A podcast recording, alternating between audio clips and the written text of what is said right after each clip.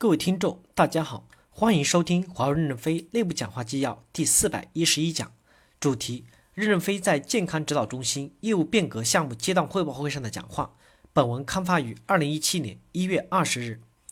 员工健康指导中心不是一个责任体系，而是一个指导体系，重在指导，要聚焦对于指导的管理，即通过对供应商的管理来为员工提供健康服务，而不是直接提供医疗。健康一定是员工自己的责任。我们不能逼他吃药，员工要自我管理，对自己的健康负责。公司提供基础保障，推行全面体检，同时引入多样化且优质的健康服务资源，通过平台化的手段搭建市场化的竞争体系。员工有更高的标准的要求，按他的需要有付费解决个性化诉求的方法。未来健康指导中心的导向是机关资源化、资源市场化、市场平台化。第一部分，明确价值定位。提供基础保障，公司为员工提供基础的健康保障，通过平台化的手段引入多样化且优质的健康服务资源，满足共性化的需求，从而帮助每位员工都能在岗位上健健康康地创造个人价值，并享受精彩人生。美军健康业务的目标是全面福利化，体系的背后是近乎无限的资源投入。我们不该学，也没有法学，该借鉴的是其整合和共享资源的改革方向。看看美国企业的历史和教训，高福利带来了高成本，却不能保证带来生产力的提升。我们主张给员工足够的收入，让员工有能力自付费，在公司搭建的平台上选择购买自己真正想要的健康服务。海外员工的医疗问题可以通过保险解决，公司现在提供的就是统一标准的保障，但是超过这个标准都需要自己掏钱。第二部分，全面推行体检，营造健康的氛围。健康指导中心全面推行体检的同时，也可以通过案例传递健康意识，牵引员工适当的自发组织业余健康活动，促进形成健康的氛围，相互影响。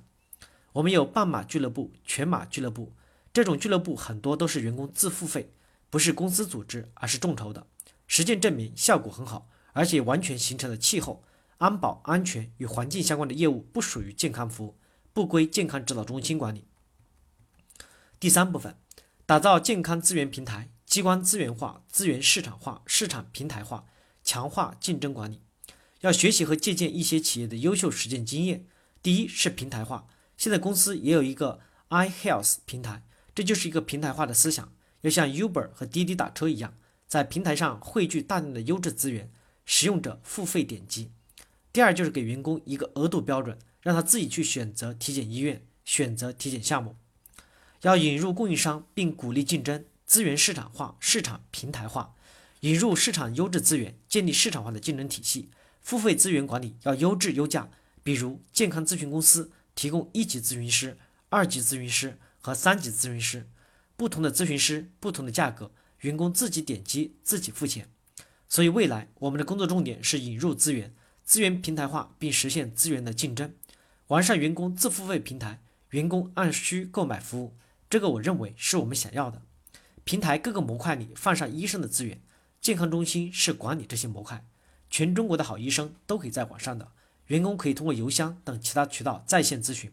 费用通过系统自动自己结算。将来大家都一样，会对这个医生有个合理的评价，评价低的我们将来慢慢的也不要了。这样我们慢慢十年、二十年以后就建立了一个网上的好医生平台，利用外面的好医生的思想概念。来解决技术专家的点评问题，所以健康中心不承担具体责任，iHealth 平台也要通过合理评价机制实现资源的优胜劣汰。资源的平台化需要 IT 部门提供技术支撑，健康指导中心就是向 IT 提出需求，最终平台的建设与运营由 IT 负责。第四部分，未来的健康指导中心要以保险为依托，做好健康指导和应急保障，把保险业务给你们。你们可以借助保险的资源和能力管理员工健康的风险，比如罗湖区的医改，保险费由医院集团管理，医院就不希望你生病，积极的预防，保险公司也是有动力降低发病率，因此医改后的罗湖区整体发病率就降低了。通过保险和医院的合作，就形成了利益共同体，